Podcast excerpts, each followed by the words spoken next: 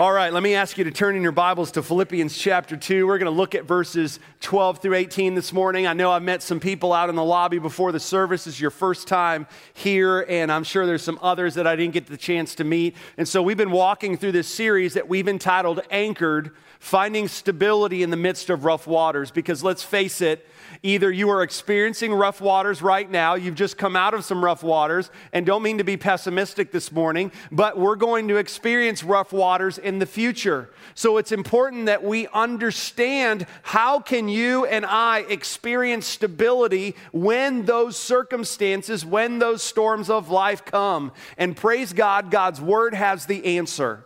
And so we've been walking through the book of Philippians, verse by verse, chapter by chapter, really looking at what Paul, who's the author of this letter to the church at Philippi through the Holy Spirit, how he is encouraging them, even as he's experiencing difficulty. He's in a Roman prison for the first time. That's where he's writing this letter. So, how do you, how do I experience stability when everything else seems to be in chaos? And so, God's word is giving us the answers as we walk through this book in Philippians. And so here's the title of the message this morning, and it's actually a question I want to ask you at the same time Do you work out?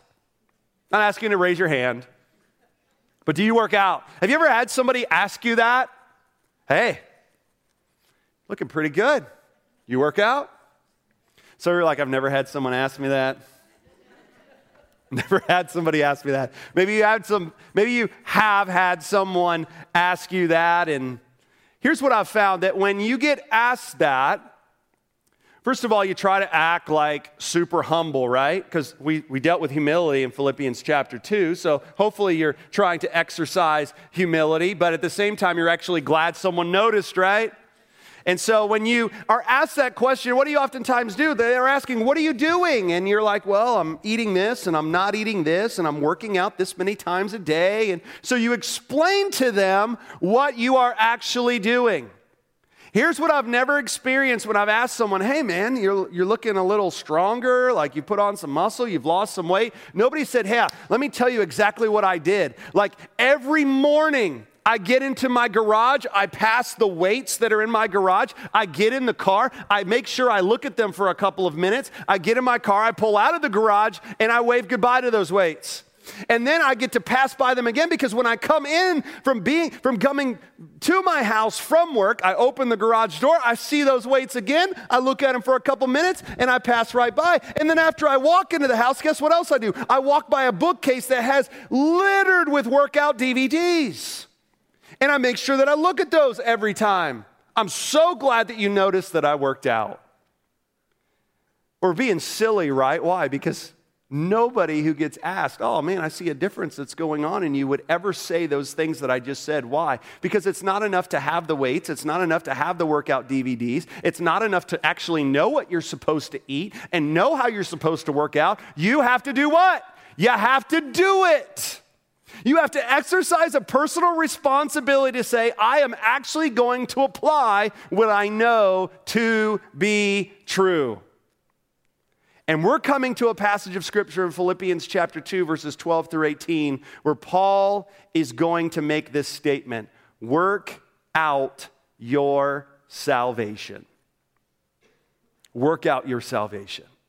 Now, when I say that phrase, some of you are saying, wait a minute, like, you're drawing some questions and you're like, that doesn't sound like what I know the Bible to be saying. Work out my salvation. What in the world does that mean? Well, let me give you the idea that we're going after today to help us understand what this phrase actually means in the passage of Scripture that we're about to read. Here's the idea that I want you to get today. First of all, though, write this down. When personal responsibility and dependency on God's power is embraced, stability is experienced.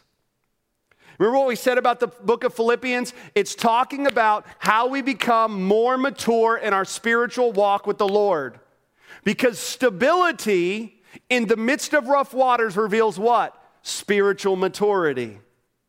So when I'm embracing my personal responsibility in my walk with the Lord, and at the same time exercising and embracing depend dependency on God's power, I will experience maturity in my walk with the Lord, stability in my life, stability, maturity in all of my relationships, both with God and with others. And so, what I want to do this morning is I want to give you four choices.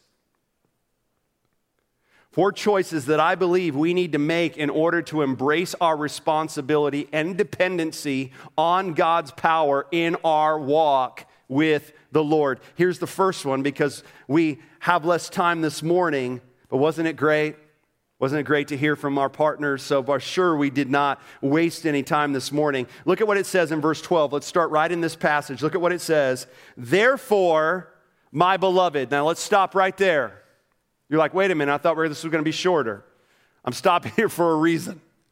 Whenever you read, therefore, when you're reading in your Bible, hopefully on your own, what that tells you is, is you need to read what's above it because what is above it is making a statement of truth. And when you see therefore, then it's a conclusion. What am I supposed to do? What's the action? So, Paul in Philippians 2, verses 1 through 11, if you were here last week, was all talking about having a mindset of humility. And that mindset of humility leads to action. Remember what we said? Humility is a do thing, it's not a personality, it's not an aura, it's not a gift, it's an action based on a mindset.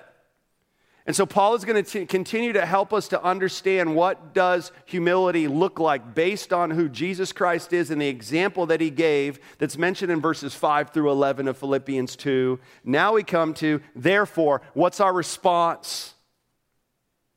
to how Jesus lived as we look to Jesus. What's our response? It says, Therefore, my beloved, as you have always obeyed, like you're obeying the Lord and trying to please the Lord and trying to take His word and apply it to your life. Remember, spiritual maturity is not just what we know, it's how we're applying it to what we experience. And as you are obeying, what does Paul say? Not only, just don't do it, not only as in my presence, but much more in my absence. Now, here's the thing if you're reading this, you can oftentimes gloss right over this and say, well, there's not a lot of significance in that. But here's what I want you to know there's tremendous significance in that statement.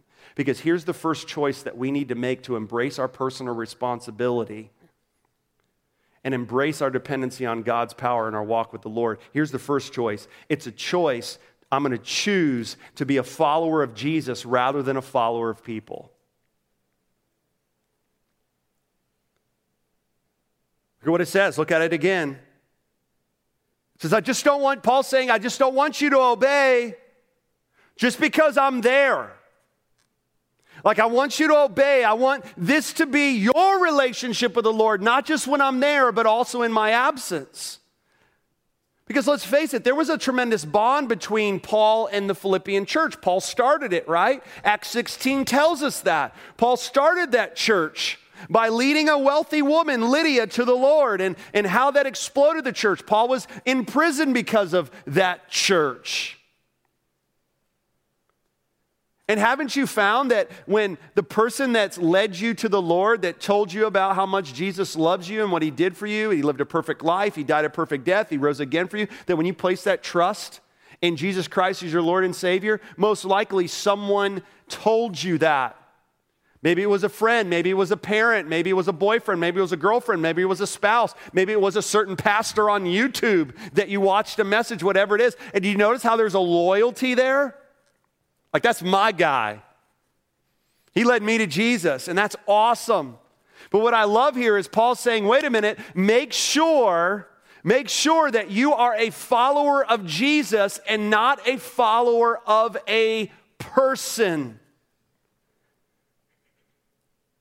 I think that so often is a struggle of ours, right? Where we can develop allegiance and loyalty to a person or to people to the point that it even would trump our loyalty to Jesus.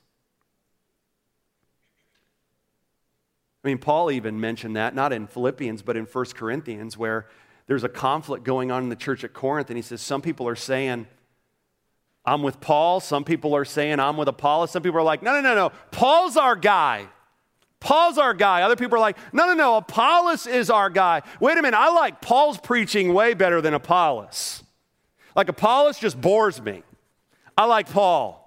No, are you kidding me? Apollos is the guy, man. He, he won me to Christ. And it's interesting. Listen to this. Don't turn there, but just listen to it for time. It says in verse 5, Paul says this What then is Apollos and what is Paul? They're servants through whom you believed, as the Lord assigned us to you. Like we're nothing. But how many times does our loyalty to a person trump our loyalty to God? And I think it's so interesting that in the very first verse of this passage of Scripture on how they're to respond to the humility that Jesus Christ exemplified through him coming to this earth and living and dying and being risen for our sins, that he says, Listen to me, make sure that you're making a choice to be a follower of Jesus and not a follower of people. Because here's what I found when I begin to put somebody on a pedestal that only Jesus deserves, I'm always going to reach a point where I'm going to be disappointed. You know why? Secret. You ready for a secret? I'm a sinner. Here's another secret. So are you.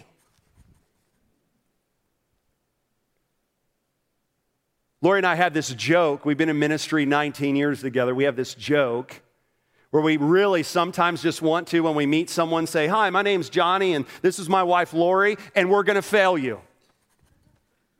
Just going to let you know right now. But what I've found is when I put someone on a pedestal, like I said, and take Jesus off of that pedestal, it's always going to result in conflict. Conflict in my relationships. I'm putting my, my spouse on a pedestal that only Jesus deserves. Wait a minute. I follow Jesus, not my spouse. I put my parent on a pedestal and take Jesus off of that pedestal. Wait a minute. I follow Jesus, not my parents. I put a pastor on a pedestal rather than Jesus on a pedestal. Wait a minute. I follow Jesus more than I'm following my pastor. And when I do that and put someone else on a pedestal, it results in conflict in my relationships. Because what's the root of conflict? Unfulfilled expectations. It results in conflict in a church. Wait a minute, that person moved on and that was my guy. So I'm going to leave the church because my guy's gone. Well, I'm going to get upset because that person is telling me where I should go and what I should think, and his offense has now become my offense, or her offense has now become my offense. And what it does is it splits churches all the time. Why? Because we're falling into the trap of following people rather than following Jesus. And Paul says, Listen, beloved, just like you've obeyed in my presence, I want you to obey when I'm not here. Because the reality is, he was hundreds of miles away and he didn't know if he would ever see those people again. And Paul, out of humility, says, Listen to me, you're not following me, you're following Jesus.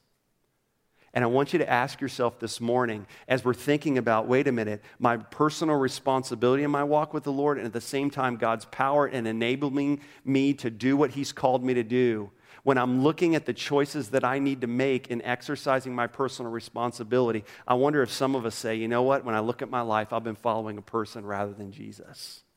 Here's a second choice. Let's continue reading in verse 12. Now we're coming to this phrase that I mentioned at the beginning of the message, and we're going to explain it. Paul continues to say, Work out your own salvation with fear and trembling. For it is God who works in you both to will and to work for his good pleasure. We'll get to verse 13 in a second, but let's pause on verse the end of verse 12. Work out your own salvation with fear and trembling. Notice it does not say. Can we can we just look at God's word? Don't look at me, look at God's word and let's make sure we're clear on what this doesn't say. So here's what it doesn't say. It doesn't say work for your salvation. Doesn't say that, does it? Doesn't say work at your salvation. Doesn't say or work up your salvation. No, it says work out your salvation. Here's what it's not it's not speaking of earning my salvation by my human effort or by the good that I can do. It's not saying that. It's not saying, well, if you do more good than you do bad, then God's going to accept you for the good that you've done. No, no, no, no. We know in Isaiah it says, all of our deeds are as filthy rags before the Lord. Scripture contradicts that idea. So, for sure, work out your salvation doesn't mean I work for my salvation. Let me give you another passage of Scripture that you know well Ephesians 2 8 and 9. For by grace are you saved through faith. It's not of yourselves, it's a gift of God, not of works, lest anyone should boast. See, here's what you need to understand that when you see a passage of Scripture that maybe you're like, what does that mean? What's helpful is, and the reason why we walk through books in this church and speak, preach expositionally is because Scripture interprets Scripture. So when I look at work out your salvation, I can't say it means work for my salvation because that would contradict everything Paul already wrote in chapter 1. So, what does it mean? Well, work out has this interesting idea. It literally means constant energy and effort to finish a task. It's written in such a way that it has the idea this isn't a one time decision. This is keep working out. Remember, we mentioned the physical illustrations? Guess what? I can diet and exercise for a month and see changes, and then the next month I can stuff my face with pizza every day, and guess what? It's not gonna have the same result, right? Because I have to do what? I have to keep working out. That's how I grow physically, but that's also how I grow spiritually. So it's in this tense that has the idea of keep working out, but then it tells me how to do that. It says, with fear and with trembling. Now, fear is an interesting word. It literally can mean two things it can mean fright or terror.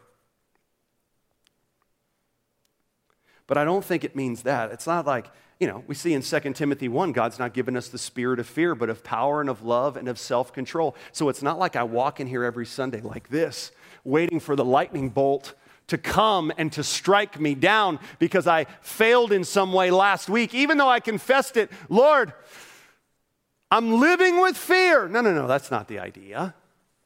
It has the idea, and most of you probably would draw this conclusion, it has the idea of reverence.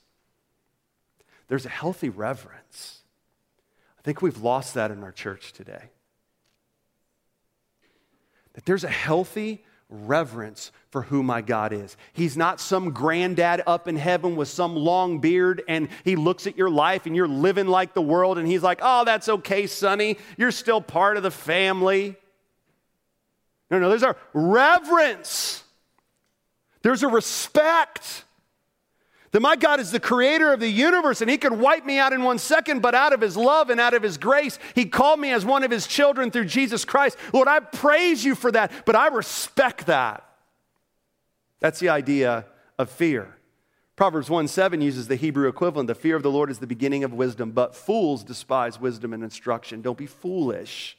Be fearful, worshipful, submission, reverence. And then there's that word tremble, which has the idea of shaking. See, here's the idea there's a reverence towards God.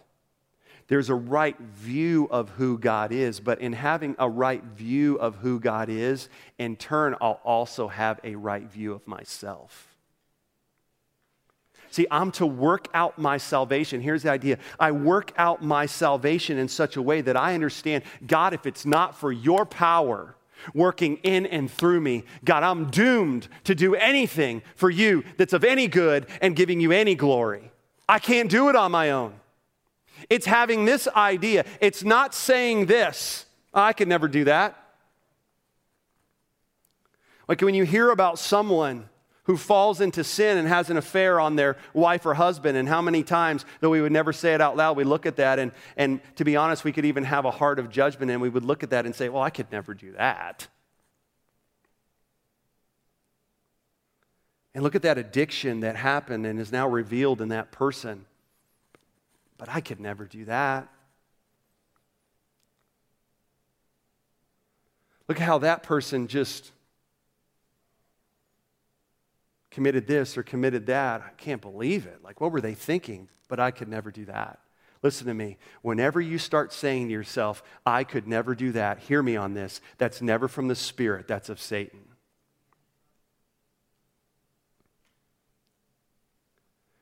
See, the proper response to that is by God's grace, Lord, I don't want to do that. See, here's the second choice. Almost forgot to give it. Here's the second choice choose to be alert rather than absurd about my weaknesses. We got to be alert. Because here's what I've found whenever someone says, I could never do that, they will always reach a point where they will ask this question How did I do that? how many people I've had to sit with? And they're like, How did I, how could I have done this? How did I get here? It's because they developed an attitude of pride to no longer be alert about their weakness of their flesh. And they started to believe that the things in God's word no longer applied to them. What does 1 Peter 5 8 say? Be sober minded, be alert. Because your enemy, the devil, walks around as a roaring lion, seeking whom he may devour. In college, some of you know this, I've, I've, I've, given stories, some of, of, of this. In college, I used to work at SeaWorld. I grew up in Orlando, Florida. And so in college, I would come home for the summers and I would work at SeaWorld. And I work on the landscaping department that we called the horticultural department to make it sound a lot fancier. But we would literally work in the park and you'd divide the park up into sections and your crew would have a certain section of the park. And I remember one summer we had this certain section that had these really pretty lagoons with, with uh, trees that draped over the lagoons, and we had shrubbery around there, and you had flamingos there and some other birds that didn't fly. Very beautiful. And I remember one week at the beginning of the week, we had to go in there and we had to trim back some bushes and some things had become overgrown. And so we would go in there and you know, you're looking for things. You start at 6 in the morning, you get off at 2.30 in the afternoon. Pretty good hours, but the 6 a.m. is not great. And so you get there and you're trying to do things to wake yourself up and to kind of kill the monotony of what you're doing. And I remember there was all these birds there, right? And so you know they can't fly and they're just there, just kind of hanging out, standing there doing absolutely nothing. And so you're there and you're, we're trimming, we're trimming hedges, and every once in a while, what we do is we just want to run. Sorry, camera guys. Run and like scare the birds away and get a laugh when nobody else, because we would do this before the park opened at 10 o'clock, okay? We weren't doing this while people were there. And just hoping that the animal people who hug them and pet them and worship them every day didn't see us. And so we would do that. And I remember that week we were messing around doing that in this lagoon area, but the next day we went to a different area of the section of the park that we were responsible for. And this section had this pit of alligators. We got a picture on the screen of this. Uh, had a pit, pit of these alligators. And normally, what we would do is we had to go and water the potted plants. And, and so there were some potted plants inside of this pit. You can't see a lot of the greenery that's there. But we would, we would water those plants, but we would never get inside of the pit because who would do that? That would be insanity. Problem is, is that day there was shrubbery in there and vegetation, and I just assumed every time I walked by that thing that they just let that stuff grow wild, because who in the world would ever get in a pit of alligators? Until the supervisor of our crew said, Today we're getting in the pit of alligators. And I thought he was joking. I thought, ha ha, pulling a, pulling a joke on the rookie who's new on your crew. But he's like, no, no, no, seriously, we're getting in there. I was like, how are we getting in there? Because you can see from the, from the picture, these are not your little six foot cute alligators you see in the wild on the boat in an Everglades in Florida. These are 12 14, 14 foot alligators that they just feed steroids to, I think, to get as big as possible so that you'll look and just like be amazed at the alligators that they have, but we were going in there. So I remember going in there and I'm like, how is this going to work? And so they brought this scrawny little guy, I remember, this scrawny little kid, and he had this pole with this little rope thing on there. And so somehow, and they like to gather all together, he was standing there with this pole like this. So I'm climbing the fence, going in, I'm reliving it as I'm telling it, climbing into this fence. And I remember trimming a hedge and never taking the, uh, my eyes off the alligator. That hedge was probably like this. I don't even remember. But literally, and then when it was time to clean up the trimmings, I was literally like this. Like thinking to myself that somehow if I was watching it, I could somehow outrun it. I don't know why I was thinking that. And they were literally as close to that wall to where I am. And I'm a person who speaks in hyperbole, but not this time. And I remember thinking to myself, a totally different idea than me chasing some silly flamingos. Because that could kill me quickly, hopefully, quickly. now, here's why I tell that story. Because when I was in that pit with the alligators, let me tell you something, man, I was alert. I was alert. I knew my weaknesses and I knew those alligators' strength. And some of us, should I say all of us in this room this morning, need to be more alert rather than absurd about our weaknesses. Because just like that alligator could come at me quickly and take my life in an instant, and I could do nothing, when I don't rely on God's power, my flesh can do the same thing. And Satan's just whispering in my ear, that can never happen to you. You can never lose your ministry and fall into some type of sin. It can never happen to you, speaking of myself. Could never happen to you in the scenarios that I gave already. No, no, no, no. When I start saying that will never happen to me, it will lead me down a path that will cause me to ask, How did this happen to me? And what Paul makes mention of, he says, No, no, no. We work out our salvation with fear and trembling. There's a reverence to who God is, but there's also an understanding of my weakness in and of my sinful nature. But aren't you glad the verse doesn't stop there? Because verse 17, verse 13 says, hey, listen, let's remind ourselves there's a personal responsibility in my walk with the Lord. But listen to me, there's also a power of God involved in my walk with the Lord. Because what does he say in verse 13? For it is God who works in you. God wants to do a work in you, believe it. God wants to do something in you that cannot be explained in human terms, but can only be explained in supernatural terms so that God can get the glory in and through your life. It's God who works in you. But the only way that I claim that power and apply it in my life is by me exercising my personal responsibility and saying, Lord, there's choices that I need to make. There's, it's not enough to sit on a bunker full of ammunition and guns all around me and be in a war and expect me to win. No, no, no. I need to pick up the gun and use it. I need to be in your word. I need to be engaged in prayer. I need to be submitting to you every day. I need to be alert about my own weaknesses because when I'm alert about my own weaknesses, I am responsive to the power that you have given me through the Holy Spirit because I understand who you are and what you can accomplish in and through my life. But I also understand the pitfall of what I get into when I think that I can do it on my own. Because he says it's God who works in you both to will and to work for his good pleasure. That's talk, not talking about God's will and work. That's talking about your desire, your will to do God's work. That what grows in you as you make the choice, no, I'm going to follow Jesus, not a person.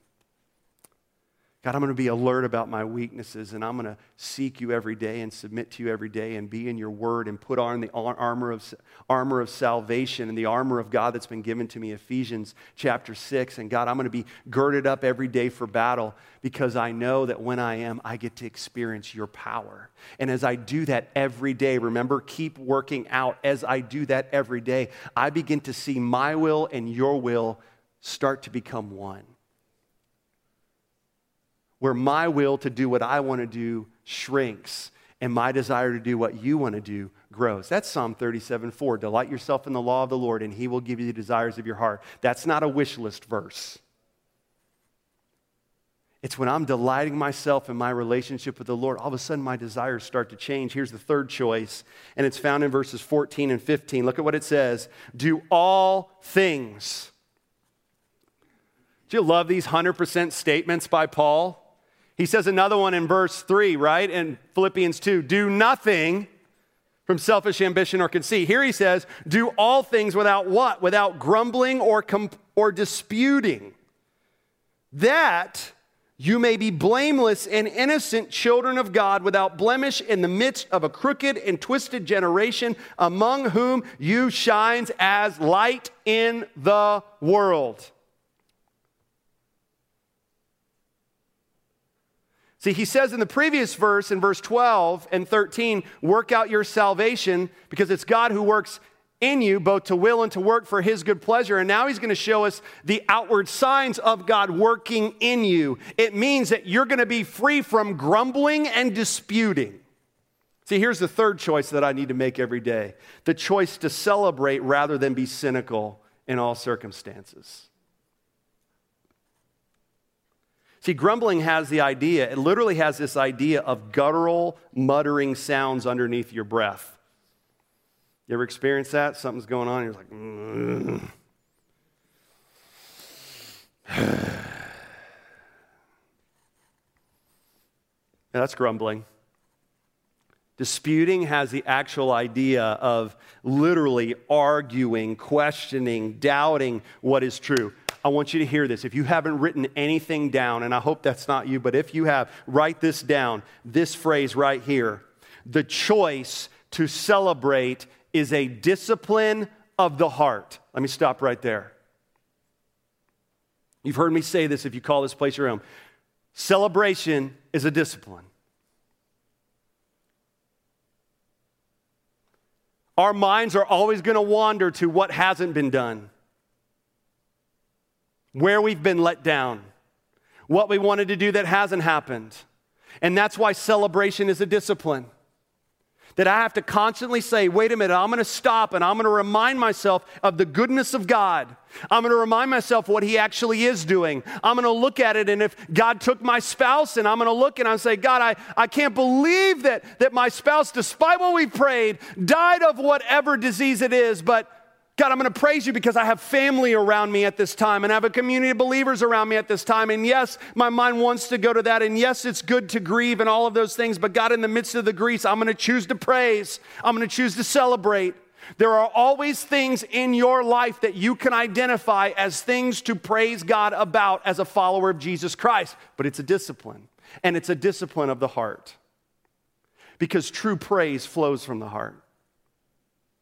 I'm so glad Gray encouraged us to remind ourselves what we're doing when we gather in this place.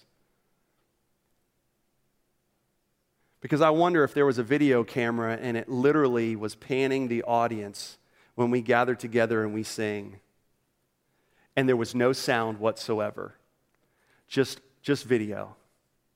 If people would be able to identify, man, those people are excited about something. Those people are praising about something. Somebody must have won or somebody must have done something. But I wonder how many of us are in this room and it takes someone to actually beg you to worship because you come in here and honestly, if there was just a camera panning and nobody heard any of the audio, they would think they were at a funeral. They would think someone had just died. They would think that you couldn't have cared less. Why is that? Because it comes from the heart. And if the only time we clap, if the only time we praise, if the only time we sing is because a leader up here is begging you to do so, it's not coming from the heart. See, celebration is a discipline of the heart, but get me get this. Cynicism, cynicism, and the choice to be so is a result of the hurt of the heart. See, the choice to celebrate is a discipline of the heart. But the choice to be cynical is a result of the hurt of the heart. See, here's what I've found in my own life. It's easy for me to drift into cynicism about everything. It's easy for me to drift into cynicism about the church. It's easy for me to drift into cynicism about what God can do. It's easy for me to drift into cynicism. Yeah, my wife made that decision already, but she's gonna, she's gonna, she's gonna go back on it. She's done it before. He's done it before. My kids have done it before. Why? Because that's a result of hurt. Because you haven't resolved that God has done something that's different than what you wanted, or maybe you thought that if you prayed it just once, that God would automatically just do it. And so you're struggling with submitting. You're hurt. You opened up to someone in life group and, and shared something or shared something with a friend that you thought was a confidant and they betrayed your trust. So you're hurt. So you now you're cynical to ever having close relationships again. Why? Because it's a result of the hurt of the heart. And you're holding on to those hurts rather than them taking them to the God who can heal them. And Paul says, do all things without grumbling or disputing. And here's the thing cynicism can easily become a habit that you're not even aware of. You're not even aware of.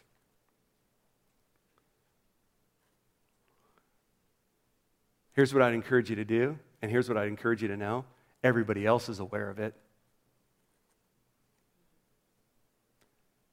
Like maybe some of us need to leave and we need to have a conversation with our spouse and say, hey, am I really is that cynical? Yes. So, what's going on in my heart that's causing me to do so? Because Paul says you need to understand the seriousness of this because this affects how you live your life. He says, do this so that you'll be blameless, so that you'll actually be a light to people who have yet to believe in the gospel of Jesus Christ. And the enemy is hijacking your purpose in life by causing you to be cynical to the things that you ought to celebrate. Here's the last choice it's found in verses 16 through 18. It says, holding fast to the word of life, so that in the day of Christ I may be proud that I did not run in vain or labor in vain. Even as I'm to be poured out as a drink offering upon the sacrificial offering of your faith. See, Paul doesn't know that he's not going to have his life taken from him. But he says, I am glad and I rejoice with you all. Likewise, you also should be glad and rejoice with me. Here's the last choice choose to be submissive rather than stubborn to the word of God. Paul uses this phrase hold fast. Holding fast. Same, the, same idea. Keep working out. Same idea. Keep holding fast. It's the idea of almost holding on to a rope and letting it guide you to where you need to go. See, some of us are in a pit right now because we've been following people. Some of us are in a pit right now because we've been absurd about our weaknesses. Some of us are in a pit right now because we've been cynical in our faith in every circumstance. And what the Lord is saying, hold fast. Hold fast to what? The word of life. The thing that actually brings life. And you're in that pit and the rope's been dropped. And God's saying, hold fast to this. It's what's going to bring life. But in order for you to hold fast to the word of life, you have to let go to the things that are dragging you down and bringing death to your soul.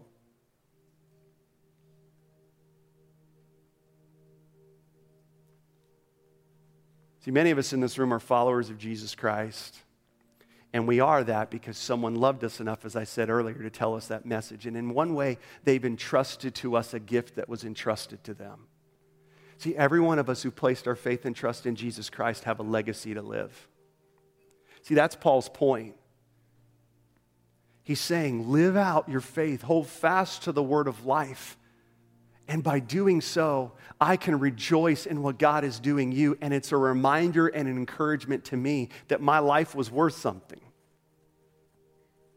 What are you doing with the legacy that God's entrusted to you? Because what God's word says this morning is to let go of whatever those things are that have been bringing you down, causing you not to work out your salvation, not to embrace God's power working in and through you, and hold fast to the thing that brings life, which is His word and the application of it in my life, and submitting to it rather than be stubborn.